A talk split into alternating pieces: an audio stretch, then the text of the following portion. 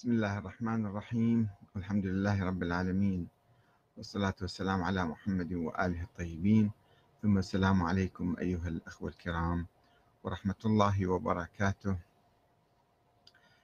في هذا اليوم أريد آه، بحث موضوع مهم جدا وله علاقة بالفساد المستشري في العراق. له علاقة بالسرقات التي يقوم بها حتى الإسلاميين. ومقلدي المراجع وربما حتى المراجع أنفسهم يشتركون في هذه المشكلة الكبرى. وهي تعود إلى آه، خلل فقهي. يعني خلل في الاجتهاد. تعرفون أن علماءنا في الحوزة يعيشون كانوا يعيشون في كهوف.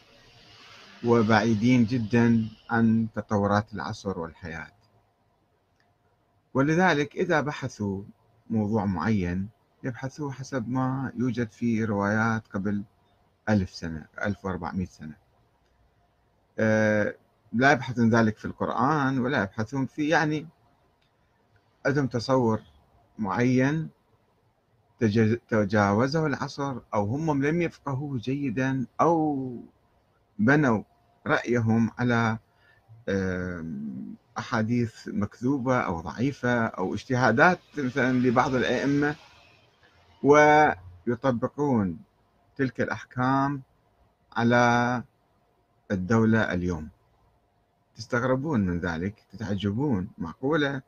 العلماء يشجعون على سرقة أموال الدولة المراجع الفقهاء السيد محمد الصدر السيد السيستاني الشيخ فياض المراجع هؤلاء معقولة يعني هم هم سبب الفساد هم سبب إباحة أموال الدولة وإعطاء تبريرات للسراق والحرامية الذين نهبوا الدولة خلال 15 عام الماضية. ومن قبل ذلك أيضا كانوا يحللون هذه الأمور لماذا يحلل الفقهاء الشيعة المعاصرون سرقة أموال الدولة العامة؟ سؤال مهم جدا حقيقة. وأرجو أن لا ينفعل البعض وأنا ما أود التهجم على أحد. إنما, إنما أود إثارة موضوع فقهي.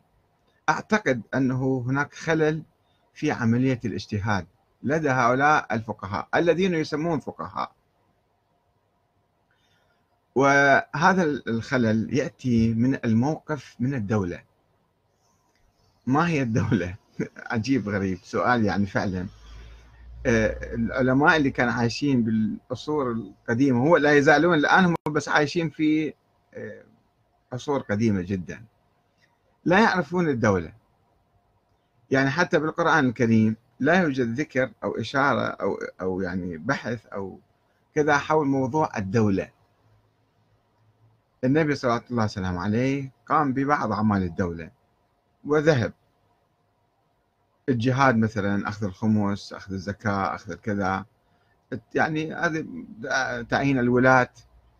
ولكن النبي لم يتحدث عما بعده لم يتحدث عن الدولة. وكذلك آه، آه، القرآن لم يتحدث عن تفاصيل الدولة. فشيء اسم الدولة ما كان موجود لأنه كان مجتمع صحراوي أو مجتمع مثلا بسيط جدا في حاكم أو إمام يقوم ببعض الأعمال. بعد وفاة الرسول صلى الله عليه وسلم قامت دول والدول كانت ترتبط بشخص الحاكم أمير المؤمنين الخليفة. الخليفة أمير المؤمنين هو مثلا آه، تجي مثلا آه، ضرائب أو يجي خراج مثلا. الزكاة يوزعها على الفقراء هو كشخص. وعنده بيت مال وبعدين شوية تطوروا صاروا عندهم مثلا محاسبين وكتبة وكذا. ثم حدث الخلاف الشيعي السني نقدر نسميه أو أنه مثلا أئمة بعض أئمة أهل البيت بدءا من الباكر والصادق وبالذات هالإمامين يعني الرئيسيين اللي هم طرحوا أو طرحت في زمانهم مثلا ما متأكد 100% من أن هم كانوا متبنين وأميل إلى أنه لا هم ما كان لهم علاقة بالموضوع ولكن حسب الروايات الموجودة وكتاب الكافي وغيره. نظرية الإمامة تقول بأن هؤلاء الأئمة هم أصحاب الحق الشرعي في الحكم والخلفاء الأمويين والعباسيين ذولا حكام غير شرعيين كحكام في مقابل حكام أئمة في مقابل خلفاء. وما كان في شيء اسمه الدولة وأموال الدولة. إنما هذا الحاكم أو الخليفة يسيطر على منطقة واسعة ويأخذ الضرائب ويأخذ الخراج ويأخذ مثلا زكوات ويدخلها في جيبه وما أحد يحاسبه ولا أحد يعني يراقبه ولا أحد يقول له وين تصرفها. فالأموال بعدين هو يوزعها كما يشاء يعطيها لمن يشاء.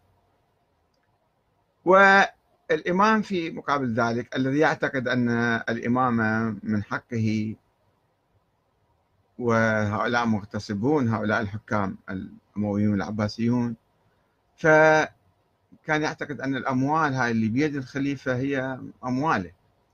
وإذا واحد شيعي مثلا تسلل إلى الوزارة أو تسلل إلى هذه الإمارة إمارة العباسيين فمن حقه أيضا أن يأخذ ما يشاء ويجيبها يعطيها للإمام.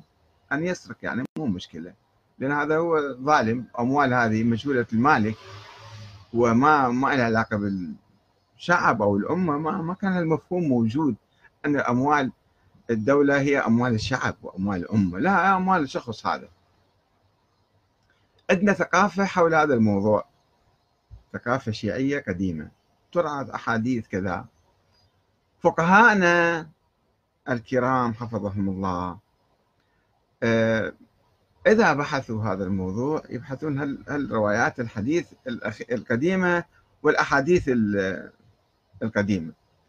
فما عندهم حتى الآن مفهوم أن هناك شيء اسمه دولة.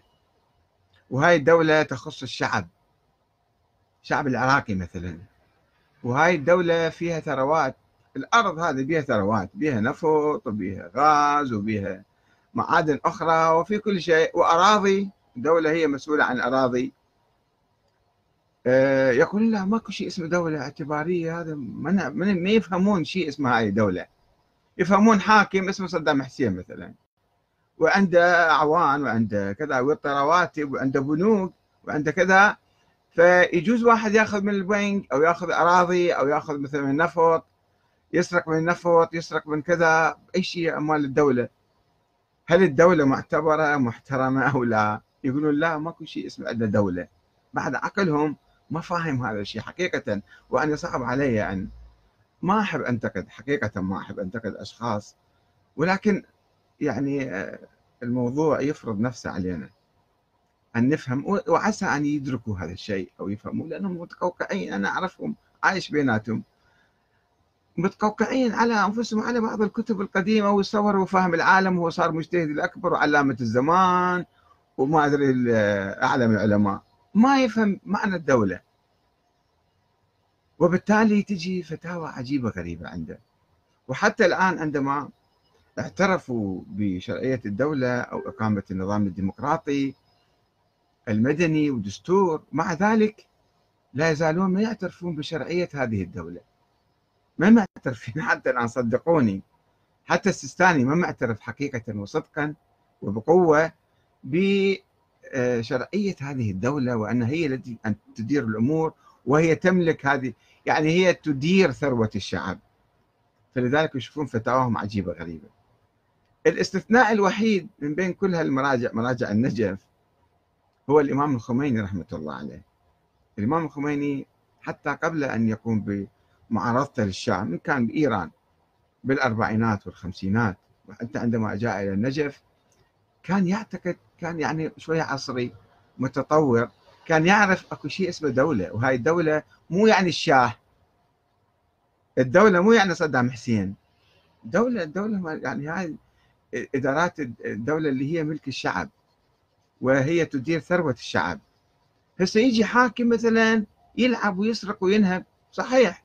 ولكن بالتالي هاي أموال الشعب مو أموال مجهولة المالك. مثل واحد لاقي له بالشارع فلوس. فشي يسوي بها الفلوس؟ مثلا يجي يعطيها المرجع ياخذ شوية يعطي الفقراء كذا وينزلها بجيبه. هذه مشكلة كبيرة حقيقه. علماءنا الكرام. لأن دارسين كل حيض واستحاضة ونفاس وطهارة ونجاسة وما أدري شنو. ما يبحثون الأمور السياسية والدستورية والعصر الحديث والدولة في العصر الحديث ما يفهمون شو معناته متمسكين بفقه قديم. وأتذكر في إيران لما كنت في إيران في الثمانينات صار جدل وخلاف في مجلس النواب في مجلس الشورى الإيراني مع آه، هيئة أو مجلس المحافظة على الدستور. البرلمان الإيراني كان يعيش العصر. فكان يقر قانون العمل والعمال. لأن في إيران ملايين عمال موجودين ويحتاجون قانون حتى ينظم العلاقة ويحفظ شيء من العدل. ولا لا تؤكل حقوق العمال الفقراء المساكين يأكلها أصحاب المعامل. ف كان يقر قانون العمل. مجلس المحافظة على الدستور كان يرفض يقول هذا ما موجود بالإسلام أن الدولة تجي تدخل طرف بين اثنين متعاقدين بين آه، صاحب العمل وبين العمال. شو خص الدولة بالموضوع؟ ثمان سنوات مجلس النواب يقر قانون مجلس الشورى يعني. يقر قانون العمل والعمال ومجلس المحافظة على الدستور يرفض المصادقة عليه. هذا مخالف للإسلام يقول. إلى أن وزير الشؤون وزير العمل يعني احتج لدى الإمام الخميني وقال يا عمي الناس راح يصيرون شيوعيين. وراح يسوون انتفاضة علينا لأنه ما عندنا قانون يحفظ حقوقهم العمال. فيجب أنت تتدخل فتدخل الإمام وقال أنا بولايتي باعتباري ولي فقيه أمرك بتطبيق القانون ما عليك بدول مجلس المحافظة على الدستور. فاحتجوا ذيك الأيام. والإمام هنا سنة 88 أطلق نظرية الولاية المطلقة. قال الفقيه عنده ولاية مطلقة الدستور. ما يطبق عدل أو مو صحيح خلي نتجاوزه. تجاوز الدستور. وقال كلمته المعروفة اللي الآن مو قصدنا البحث فيها. فقصدنا الإمام كان يعتقد بحرمة السرقة من الدولة وبحرمة مخالفة قوانين الدولة. حتى عندما كان بالنجف حدثني أحد المقربين منه صديقي آه، السيد أحمد المهري. آه، اليوم حدثت سألت يعني شنو كان موقف الإمام. فقال كان الإمام متميزا عن بقية الفقهاء ويقول بحرمة التعدي على أموال الدولة. ومنها ضرب لي مثل قال مثلا بعض النجفيين كانوا يحطون محطات لسحب الماء كان الماء قليل وينخفض في الصيف مثلا أو ينقطع. فالبعض كان حط محطات إضافية يسحب الماء بقوة ويخزنه حتى يعني إذا انقطع الماء هو عنده ماء. الإمام الخميني كان يقول هذا حرام. ما يجوز لأنه هذا الدولة ليش هي هذا الماء متوفر كمية محددة توزعها على عامة الناس. فأنت تجي تاخذ مي أكثر يعني أنت استغليت يعني أنت أخذت أموال الآخرين وهذا حرام عليك. مو أموال الدولة مجهولة المالك تصرف بها كما تشاء. فكان متميز حقيقة. والآن يعني هذا وبعدين هو أقام الدولة وطبعا حرم على واحد يعتدي على الدولة. أو يسرق منها ويعاقب. ولكن تعالوا نشوف علماءنا الكرام.